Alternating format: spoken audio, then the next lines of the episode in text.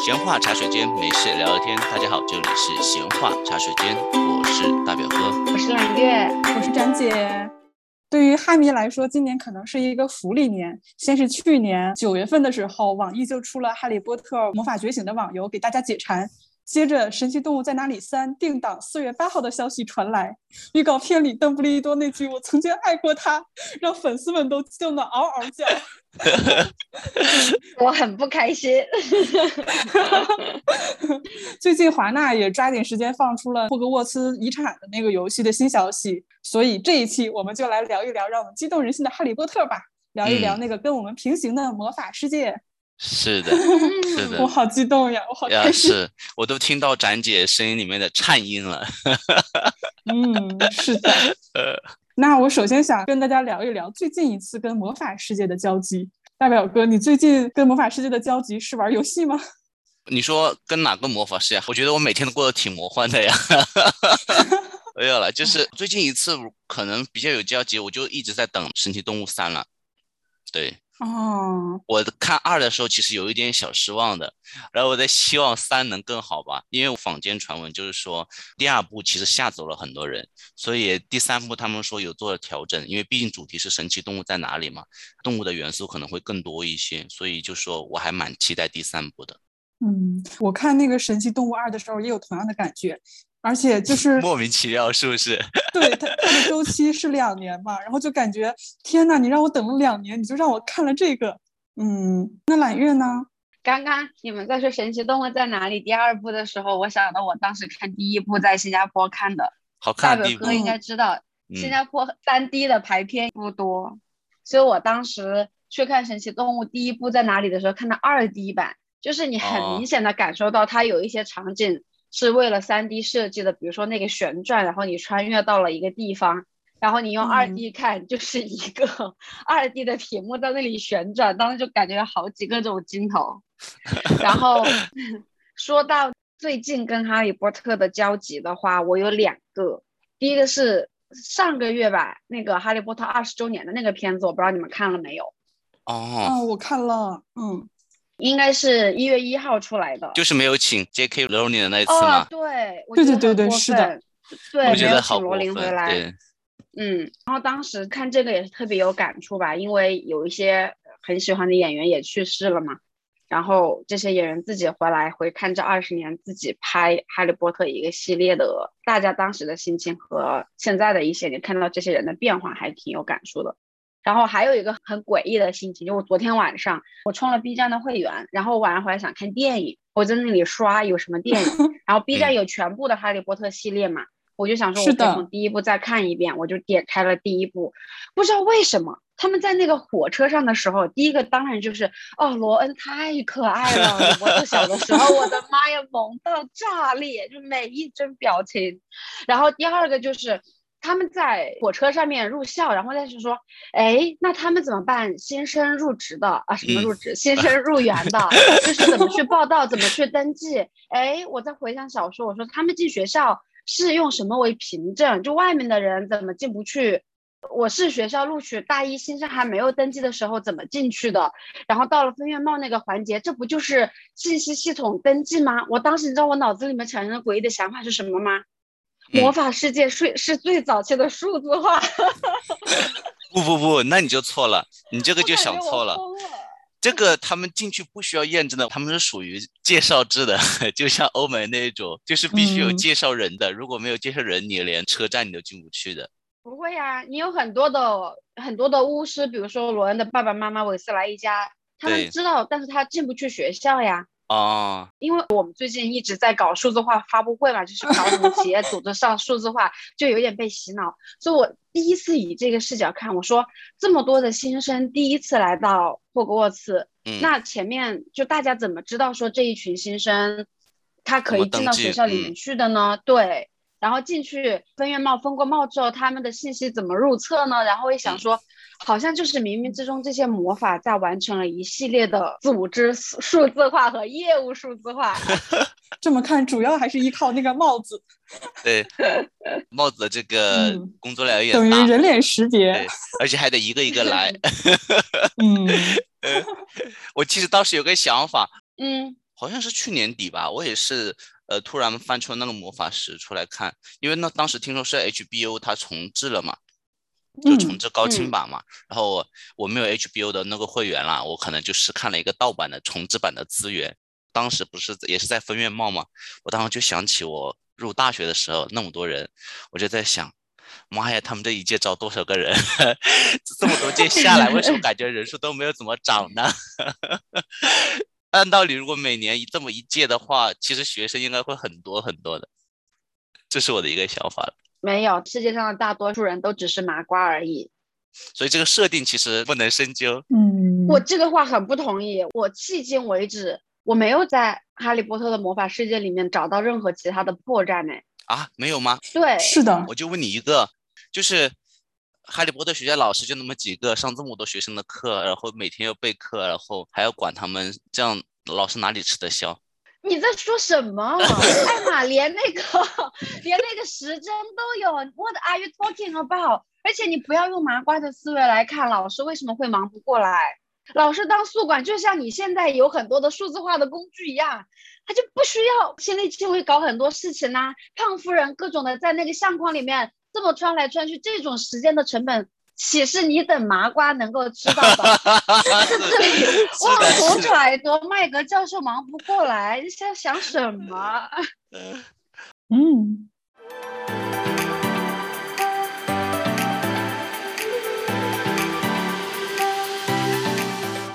大家是什么时候开始看这个书的呀？哦，你说什么时候开始接触哈利波特吗？对，就是现在用几组数据来说明你的资深程度。大表哥先来。我查一下啊，哈利波特魔法是什么时候上的？1997年。诶，哦，不是，电影是2001年。哦，2001年。就大概是我算一下，是读小学的时候吧，小学5、6年级的时候，就是租到了有 VCD 还是 DVD， 当时就有《哈利波特与魔法石》，然后那是我第一次接触哈利波特整个世界，就觉得哇，好神奇啊！就觉得有那种第一次打开这种奇幻的故事的大门，然后他们觉得哇，他们还可以拍成这个样子，就觉得特别的好看。基本上是属于应该是2001年、02年左右吧，哇，一下就20年了哦。这个数据够震撼了吧？哦，所以大表哥是先看的电影是吧？我最开始接触哈利波特是电影《魔法石》，然后我又去看了书，然后后续又关注了他一系列别的电影，后来陆陆续续觉得好看，就慢慢就看书嘛。好的，大表哥等会儿可能会被鄙视，展姐你来。对，没有，我其实跟大表哥的时间差不多。我第一次看哈利波特是在电影院里，应该是看的是《哈利波特与密室》。那之前我在那中央电视台的广告上就看了很多遍《哈利波特与魔法石》的广告，但是我们家乡是小县城嘛，是看不到那种实时上映的电影的。我看密室的时候就是5块钱可以连看好多场电影，而且片源也不稳定，我看的那一版可能是盗版的那个港版的片源。赫敏的名字叫做妙丽。哦，英文是叫什么 Hermione？ 对对。哎，我第一次听到这个翻译。妙丽。对，贺妙丽吧，可能叫。嗯，就直接翻译成了妙丽。那天我跟我爸妈一起去的，就是去的时候电影已经放到一半了，就是刚好是赫敏喝了复方汤剂变成猫的时候，我爸妈就没怎么看进去，但是我就是看得特别的着迷。后来那一场看到了结尾，我们又从头看，然后又看到了赫敏变成猫才走的。哦。嗯，来越骄傲的说出自己的经历。我应该是在11岁的时候第一次看了《哈利波特与魔法石》这本书，就是先看书和先看电影，我觉得那个感觉不太一样。因为你前面是没有实体的，所以我当时11岁的时候看书，书应该是刚刚好出到了第4部，一口气看完了之后，我当时坚信我会收到猫头鹰给我寄来的信，因为我就是11岁看到的。然后应该是我6年级的时候，然后我看完了那个之后，也是那个时候，因为电影已经上映过了，然后我妈妈看到我很喜欢，她就给我在那个时候找姐姐在北京专门给我买了一套碟，就是已经出过的1到3部，因为那个时候已经出完了那个成版的碟子。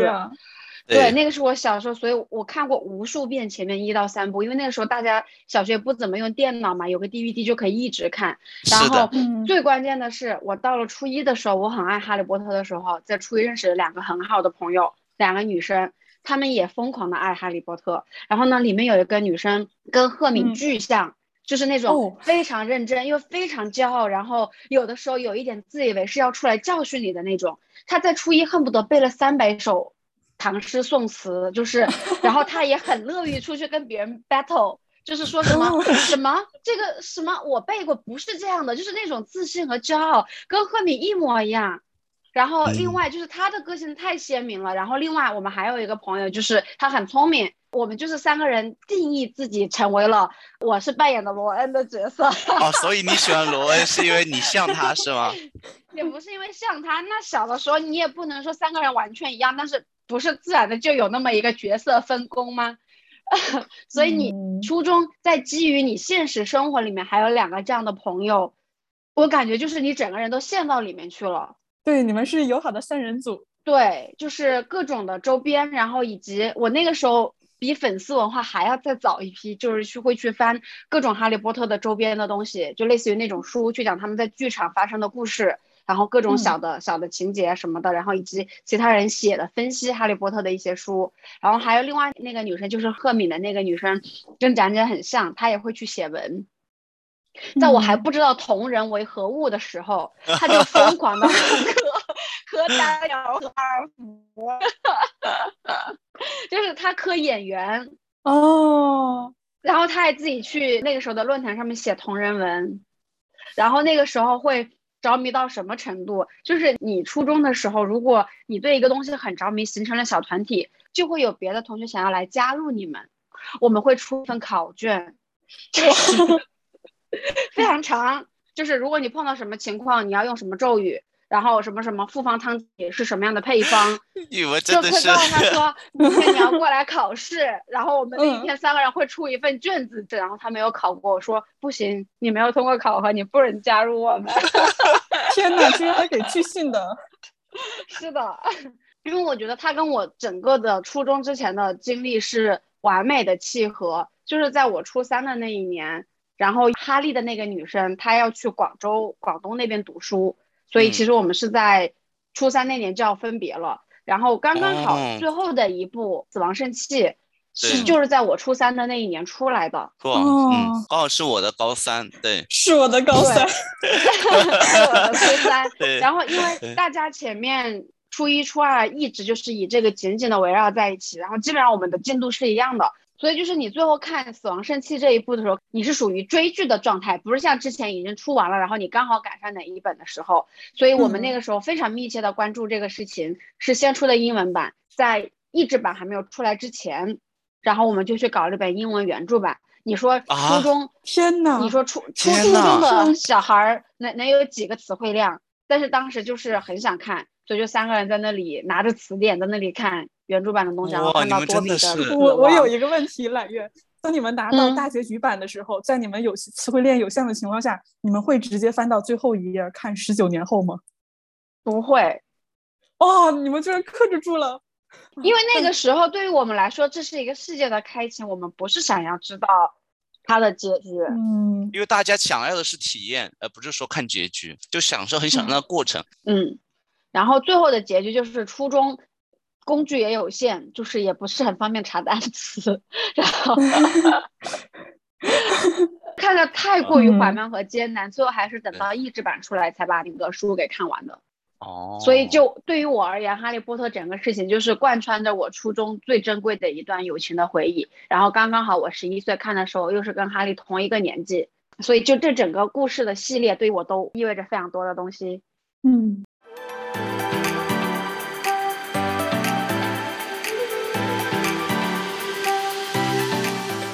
然后刚刚说到第7部，因为多比是在第7部死的嘛。是的。所以我其实有2个问题想问大家，就是第一个是在所有死亡里面，你们最不能接受谁的离去，以及在整个故事里面，你们最喜欢哪一段情节？我觉得最过不去的坎就是小天狼星的死。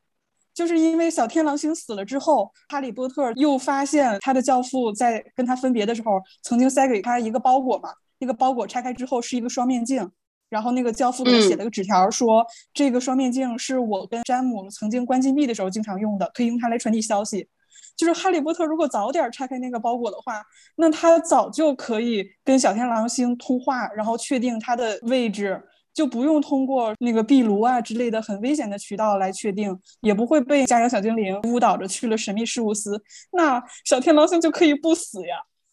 就是这一点让我觉得特别特别难受。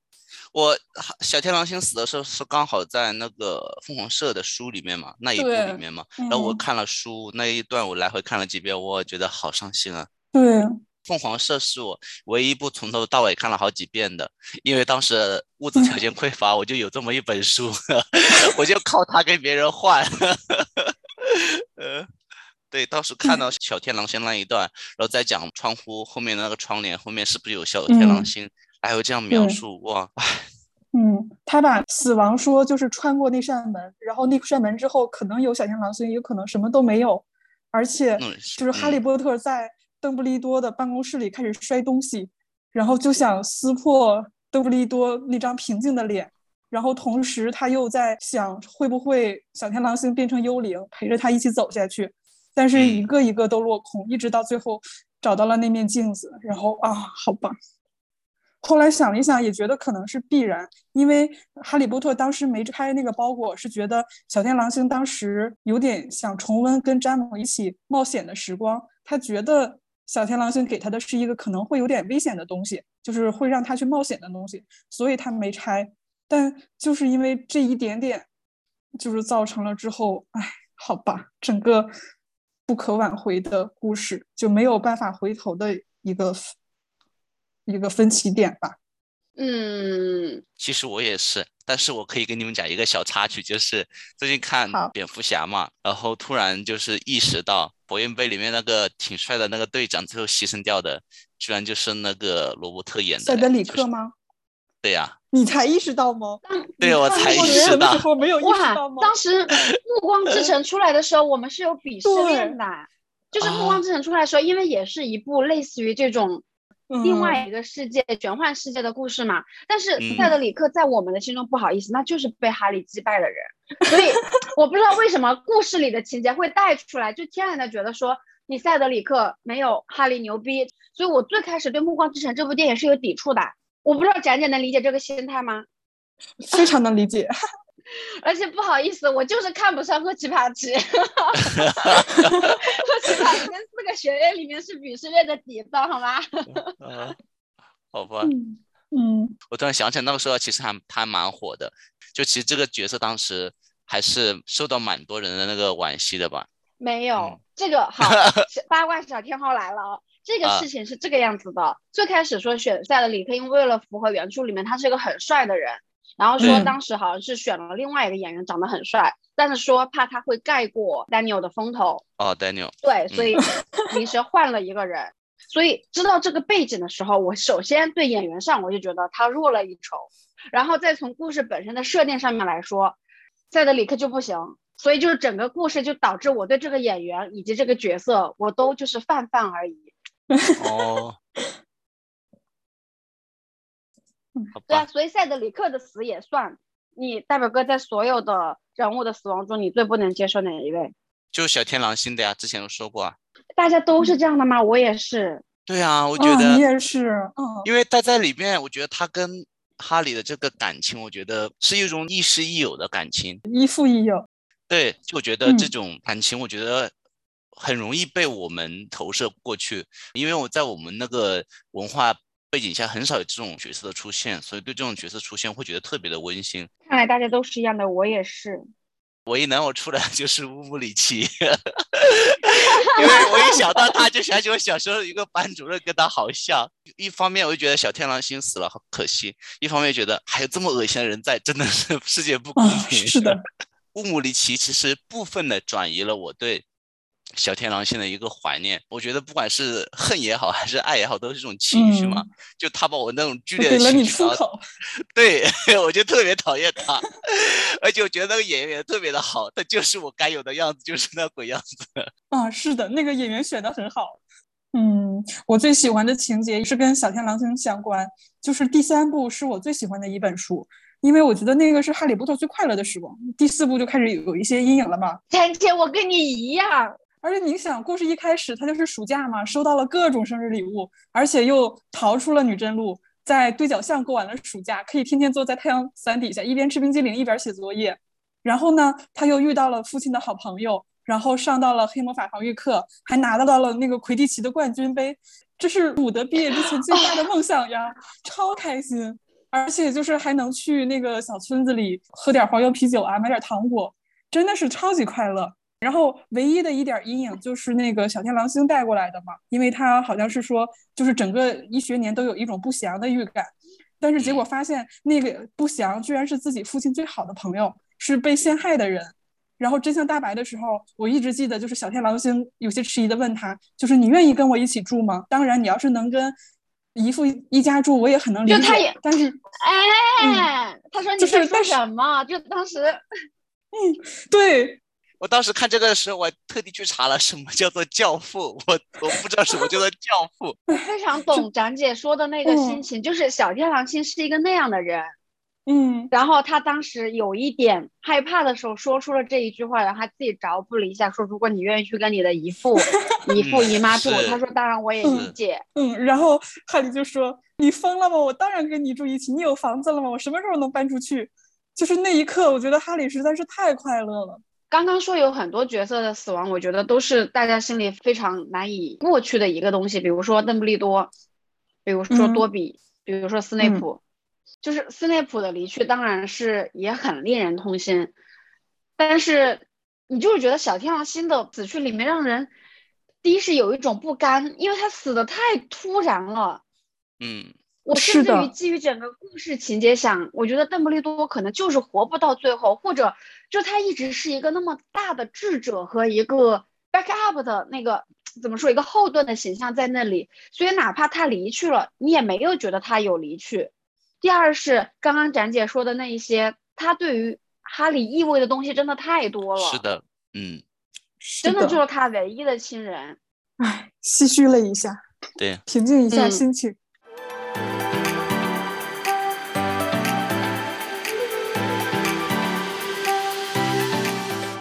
回到这里，我想说我最喜欢的整个书里面的一段情节的话，其实是第7部、他们3个人出去逃亡的时候。这整个故事里面因为一直是动荡的，或者有各种各样的冲突在，各种各样的起伏在，但是有两个时刻有这些人在我就很安心。第一个就是刚刚说的有小天狼星在的时候，莫名的就觉得哈利这边很安心。然后第7部是他们3个一起带着那个袋子叫什么我都记不得了。你说赫敏的那个袋子吗？就什么都可以掏出来的那个伸缩袋然后罗恩有邓布利多给他的那个熄灯器。所以中间有一段很慌乱的时候是罗恩吵架，因为罗恩吃醋，对，然后因为魂器天天带在身上也有负面影响，心情会变得非常的 对，有负面影响。然后那个时候他一个人走掉的时候，那里是觉得非常非常唏嘘和难受的一段。但是他们整个在一块是我整个故事系列里面我最喜欢的情节。然后电影系列里面我最喜欢的情节就是第5部的结尾。第5部的结尾他们从学校里面毕业走，然后出学校的时候，后面好像是有海格有那些大的神奇动物，然后有一个旁白还是谁说了一句说一切会变得更好，就让明天到来吧，我忘记了原话。但是那一幕是曾经是我2年里面的一个精神力量，就是知道未来会有各种艰难险阻，但是大家在一起也不怕，就迎接困难迎难而上的感觉，是吗？我觉得其实每个人在里面都有自己的投射耶，就是大家喜欢都是自己就是心心念念的东西。我觉得它是一个大的成体系的完整的世界，那就是这个世界里面你是可以身临其境里面去从各个角度找到一些自己想看的，就它是一个立体的，是一个3维的。那你们在整个故事里面有最不喜欢的人吗？我理解对吧？展姐呢？我最讨厌的是秋章的那个女朋友，那个后来脸上长满了包的告密者，我很讨厌她。因为首先她破坏了秋章跟哈利波特之间的感情，其次她还毁了邓布利多军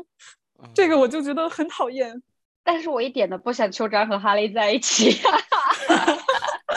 为什么就是不喜欢这个演员还是不喜欢这个演员？在书里面我觉得他是一个支撑者的角色，他在书里面他并不是一个很立体的人，但是那个演员我不是很喜欢，我不知道为什么，虽然他还是一个华裔演员。然后当时八卦小天后又上线了，他当时跟 Daniel 拍那个吻像是拍了30多次，是的，我当时看的气坏了，对，我们一直在看那个30多遍。真的吗？我们30多条是个意思是吗？是的。天哪，可能我们不喜欢他也是因为他夺走了哈利波特的，对，说他心机，就是故意拍不好。我要给展姐点几个人，展姐，第一个贝拉，那个疯女人。咱姐说我没有印象，我肯定是很有印象，因为他杀死了小天狼星，但是我并没有很讨厌他，就是可能我对他的厌恶程度还会低于乌姆里奇。一定程度上我能理解，但是我不能原谅他杀了小天，就是疯到极致。我记得看片花可有意思了，当时是那个演贝拉的女演员在演哈利波特的期间偷偷出去接了那个国王的演讲。啊，后来所有人都知道他演戏了。还有一个我不喜欢的人，天哪，我真的是一个恶毒的女人，我不喜欢的人可太多了。不是，只能说你代入感太强了。对，就这样我也不喜欢哈利的第二个女人基尼，我不喜欢这个角色。你不喜欢基尼啊？对，我也不喜欢那个演员，我也不喜欢她在整个书里面的那个感觉。你是不喜欢所有跟哈利好过的女人，除了赫敏以外？你希望哈利波特跟赫敏在一起吗？不，这个完全不想。所以你希望哈利波特最后跟谁在一起呢？跟你在一起吗？那也没有。没有。你们都是喜欢基尼的吗？我没有那么喜欢他，就是在女生角色里面，就是他们那一集的女生，因为除了赫敏就只有基尼了嘛。我记得就是哈利波特被逐出魁地奇球队之后，然后他还带领着球队然后拿到了一个比赛的冠军，然后那个时候我就觉得哇，这个女人很酷，而且他就是很坚强，就是哈利波特然后遇到了很多事情，然后整个家庭和整个故事背景都开始变得混乱的时候，基尼是那个能够挺住的人。所以他可能是有一些品质是让我觉得还是蛮打动我的。那你不喜欢他的点在哪里呀？可能是因为就是在我这边，第一是第二部我没有办法原谅他。日记嘛。对，虽然她是一个小女孩，然后第二是从整个故事里面我是没有办法带入到自己成长成为了那个样子，然后那个演员可能演的和他的那个形象不贴近我心中对基尼的想象，可能主要是因为不喜欢他吧。他是不是刻意选择了一个贴近罗琳的形象？我觉得有点像。展姐，你这个又是另外一个角度。我觉得有点像。我觉得眉宇之间五官有点像罗琳。就是可能轮廓不是那么像，但是五官确实好像啊。这个我们可以在最后来聊一下罗琳最近的这个整个的事情。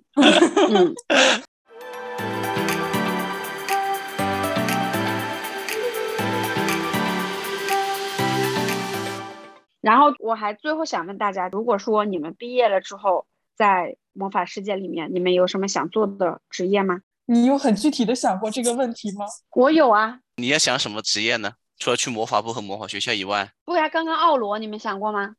我会觉得有点危险。我一点都没有想要去魔法部和继续在霍格沃茨任职。去对角巷开一家店不行吗？那你想卖什么？卖魔杖还是卖魔袍啊？还有霍格莫德那边去开一个黄油啤酒的酒吧，也 很美妙呀。真的，我很仔细的想过，我有3个很想做的事情。第一个就是我很想去那个列车上面去卖糖果。就乘个小推车是吧？对，去给他们卖那个什么比比豆什么的，啤酒罐子、矿泉水了。对，我很想去做这个工作。然后第二个，如果可以，我真的想去卖魔杖。奥利凡德的徒弟，如果他愿意收我的话，就我很喜欢的一个情节就是他每次有一个顾客进去买魔杖，然后一直挑不中的时候，他会很兴奋，他说真是一个挑剔的顾客呢。对，这个是我第2个想做。然后第3个，我是真的很想去霍格莫德那边去开一个小酒吧。有各种有故事的人。哇，你这个想象我真的之前都没有想过。来月，你刚才问完了之后，我就很想去当个公务员，我又想去跟罗恩的爸爸当同事，在那个禁止滥用魔法司。我觉得会很好玩。哎，所以每个人在魔法世界里面选的都是展姐，你还是公务员。哎，我可能会当老师，我觉得跟学生在一起蛮好玩的。对，那我感觉你会去教魔法史的。不会吧？听起来，我觉得我会教那种实操性比较强的，比如说调那个什么，用那干锅调药草什么的啊。哦，对啊，魔药课老师，对，我觉得可能会当魔药课老师。我觉得这种还蛮有意思的。那不是斯内普的工作吗？怎么了吗？我就不能当斯内普吗？我不是说真的演员本人了，演员我是喜欢演的很好，就他完全符合我对这个人物的所有的想象，只是我不是很喜欢这个人物，就是设定里面的人物，我觉得他的，这个我倒也懂，不管他的背景的设定啊，还是他的成长，还是包括他的情绪的反应啊，包括他后面都让他做类似卧底这种，我觉得每一个放在他身上我觉得都很合适，但是又很不喜欢。就是他整个单独看他这个人的话，他其实是一个阴郁和有一丝狠毒的人。嗯，是的。比如说他对詹姆的不喜欢，就是他是有狠毒和恶毒在里面的。然后他那个时候喜欢莉莉，但是他又不说。对，所以就然后他人又很小只，因为他好像也是来自于麻瓜家庭。所以就是他整个人其实是一个自卑弱小内向的那种，对对，那种对对懦弱，对对对，然后就每个特点收的这个状态。但是之后是因为他的这个爱和他身上背负的一些责任，又把他这个人的形象给变得伟大了起来，所以在他身上有一种冲突感。所以我懂大表哥说为什么不是很喜欢斯内普，但是他之后的护神护卫还是一只。是鹿吗？对，就还是对莉莉的一个思念嘛。嗯，然后就是我们所有人都会念念不忘的 always， 一直以来，一直是这样。是，所以这里其实当时有一个脑洞，大家可以顺着这个脑洞想一下，如果哈利是女孩，哦天哪！就是大部分人的猜想是说，如果哈利是女孩的话，斯内普应该会很宠她，因为她长着莉莉的眼睛。哦，是，对对对，你这么一讲，对，如果哈利是女孩的话，整个故事我觉得都不一样了。然后就有很多人说什么格兰芬多做的真棒，加10分。但如果哈利长着一头詹姆的头发，还是会让对想起斯内普想到对，但是我是觉得，如果她作为女性的话。异性毕竟相吸嘛，就好像父亲好像更宠女儿一点，然后母亲就跟儿子比较亲近。我觉得如果是个女生的话，我觉得本身她对莉莉本身就一直有那种情愫在嘛，然后再加上如果有一个遗传莉莉基因的女孩出现的话，我觉得说不定她会有一丝隐秘的情愫呢。而且斯内普即使是现在这样，他也是其实是默默的守护着莉莉唯一的孩子嘛，所以如果哈利是个女孩的话，她肯定还会对继续守护着的。然后也许哈利波特会不由自主的被斯内普吸引，对，有点像是被斯内普展示一样。对，我觉得可能会有一段禁忌的感情出来，我觉得不好说真的。对，但最后感觉斯内普还是会为他而死的。对对对对，我觉得还是个悲情人物。就是我自己的想法是，如果哈利是个女孩的话，我觉得斯内普会避着她。是，就是一方面在他身上看到了莉莉的影子，然后他肯定很想保护她，但是另一方面又知道他是詹姆的孩子，他对詹姆的厌恶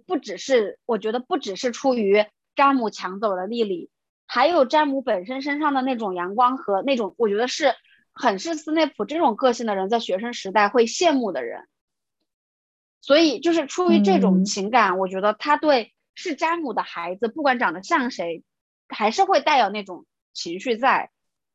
然后但是她又是个女孩，所以我觉得就是她现在守护哈利的方式是，我还是会保护你，但是也不妨碍我是真的厌恶你。但是当她变成了个女孩的时候，她可能想但她又不行，所以我觉得她会避开这个，就是会变得更默默的守护。我觉得可能会有一种很隐秘的情愫在，所以因为这种说不清的情愫，他们就会类似于避嫌的感觉，而不会像现在这么光明正大的又爱又恨的。好有张力的关系啊。展姐可以考虑一下，小说写一下。对啊，对，爱恨纠葛，就那种求而不得。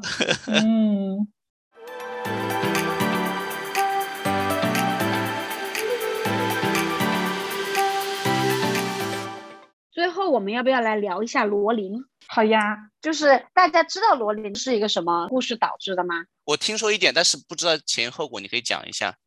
应该是，我得搜一下那个单词，跨性别吧，叫 transgender 是吗？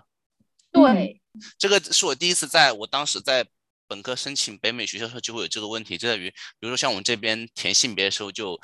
可能只有很简单的比如说男生女生嘛，但他们那边会有各种各样的，你拉下来可能申请的时候性别那一栏有十几项，就欧美对这方面确实会比较的开放，所以会比较多讨论了。他是有一次在 Twitter 上面发了一个东西，就类似于说他现在都不知道怎么来定义什么叫做女性，然后他现在开始说什么 people who menstruate，menstruate 好像是就是生物词上的来月经的来例假的这个意思。就当时支持跨性别者，他的意思是说你支持可以，但是后面说有个政策说要允许跨性别者，比如说是男生，他如果说自己是 transgender， 就是他是跨性别者，就是内心是女性的话，他可以允许去女厕所或女浴室。就这个事情他觉得是难以理解，我觉得我也是难以理解。你可以单独建一个给 transgender 的一个卫生间，但是你允许比如说我是女性但是我心里是男性我去男厕所，我是男性我心里是女性我去女厕所，这样其实会有很多问题的。他就是因为这个事打抱不平，然后就把自己推到了风口浪尖上面去。而且他是一直不收声，就他前面引起了一小波的那个什么之后，就他坚持要在公开场合来发这个声、对对对对，嗯，明白。所以就是他坚持的态度是男女有别，或者是说男性女性，他不接受第三性别、所以就引起了非常强烈的就大家抵制他，导致说哈利波特20周年都没有邀请他过来。但是我是觉得更高维度的开放不应该是允许有人支持允许有人反对吗？你一味的只让人支持不就陷入到另外一种狭隘中间去了吗？所以刚刚之所以说想讨论这个，就是以这个事情为原点，想说感觉现在好像越来越多的人就是我小众我有理，我弱势我有理。我本身我是很喜欢罗琳这个作者本身的，第一是这个事情更加深了我对罗琳的喜欢，就不管你的观点我支持是不支持，但他就是要把自己的声音说出来，这个行为我很喜欢他。然后第二个就是当时说到罗琳这个人的时候，他最开始把所有的演员都是做英国籍，就是莫名的这个故事就有了厚重感。就是如果他都是美国演员或者是现在好莱坞大片的那些演员，你就是会觉得这个故事它不是那么有沉淀和那么厚重的一个故事，就是独特的气质。对，我就觉得很好笑的一点在于你这个哈利波特 IP 的所有者除了华纳以外就是 JK Rowling 了。说句不好听的，就是他们现在说20周年重聚拒绝邀请 J.K. Rowling， 我觉得说句不好听的，如果 J.K. Rowling 真的是一个很命的人，他可以反手再写一部新的续集，把你这些仇恨的人全写死啊！或者专门更极端，他就在他的新的续集里面写一个跨性别者，然后就把他写得很恶心啊！就说他有10000种方法可以去回击，或者说可以去把这个事情做大，但是他并没有。我觉得他只是在很正常的抒发自己的一个观点，然后被这些演员就是这样群体的去抵制，我觉得就很不能够理解。我觉得大家就有点过于的狭隘了。而且这个最开始这个童话不也是从他起的吗？如果没有他，后面这个宏大的世界观怎么来？我觉得最起码对他要有一份感激的心情在吧。后面就一点观点的相左就否定他的所有，我觉得这些演员真的是，或者真的是可能是已经是欧美整个的这个大环境是这样子了吧，就是演员也没有办法。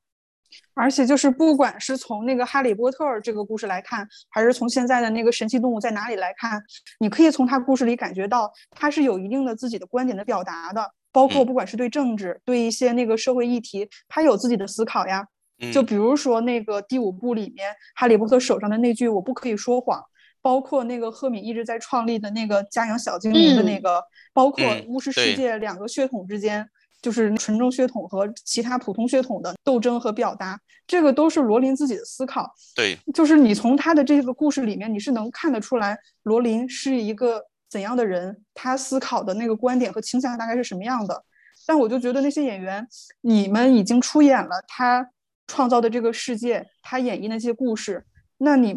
就是没有从这个故事里面对罗琳本身增加更多的一个了解吗？我觉得他们就是可能是响应了一种趋势进行表态，但是并没有特别的中肯。我觉得他们应该对罗琳更好一点的。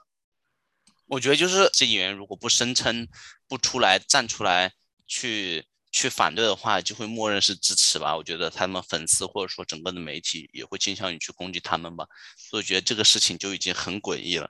嗯，就是世界各地的娱乐圈都是这样是吗？就你不捐款，就是大家都会去你粉丝下面说你怎么不捐款啊？唉，就是最后回到哈利波特这个事情本身，这个世界是罗琳创造出来的。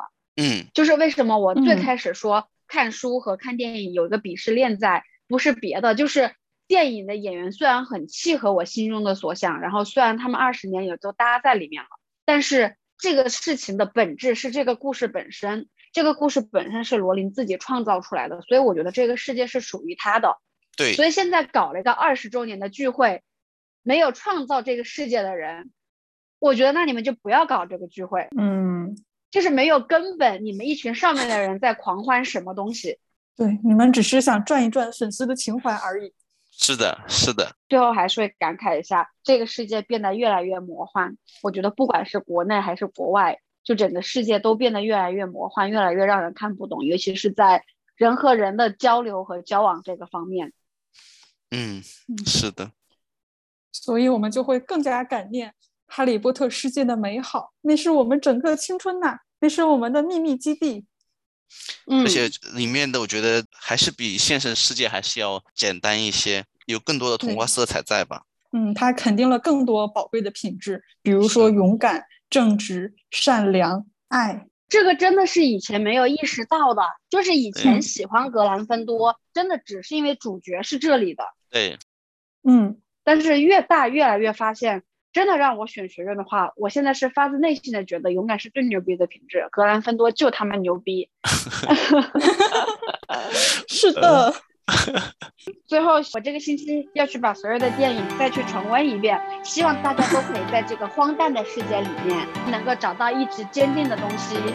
是的，希望大家都可以能从自己所爱的世界当中获取力量，开心度过每一天，获取能量。对，也希望大家能在万物同聚变空间能找到自己一个不变的一个小世界里面，去享受自己的宁静和自己的快乐，获取自己的能量吧。好的，好，那好吧，那今天的节目就到这里了，感谢大家的收听，这里是闲话茶水间，我是想当魔药课教授的大表哥，我是非常想喝黄油啤酒的张姐，我是想去火车上卖奇味豆的蓝月。那我们今天的节目就到这里了，感谢大家的收听，我们下期节目再见，拜拜。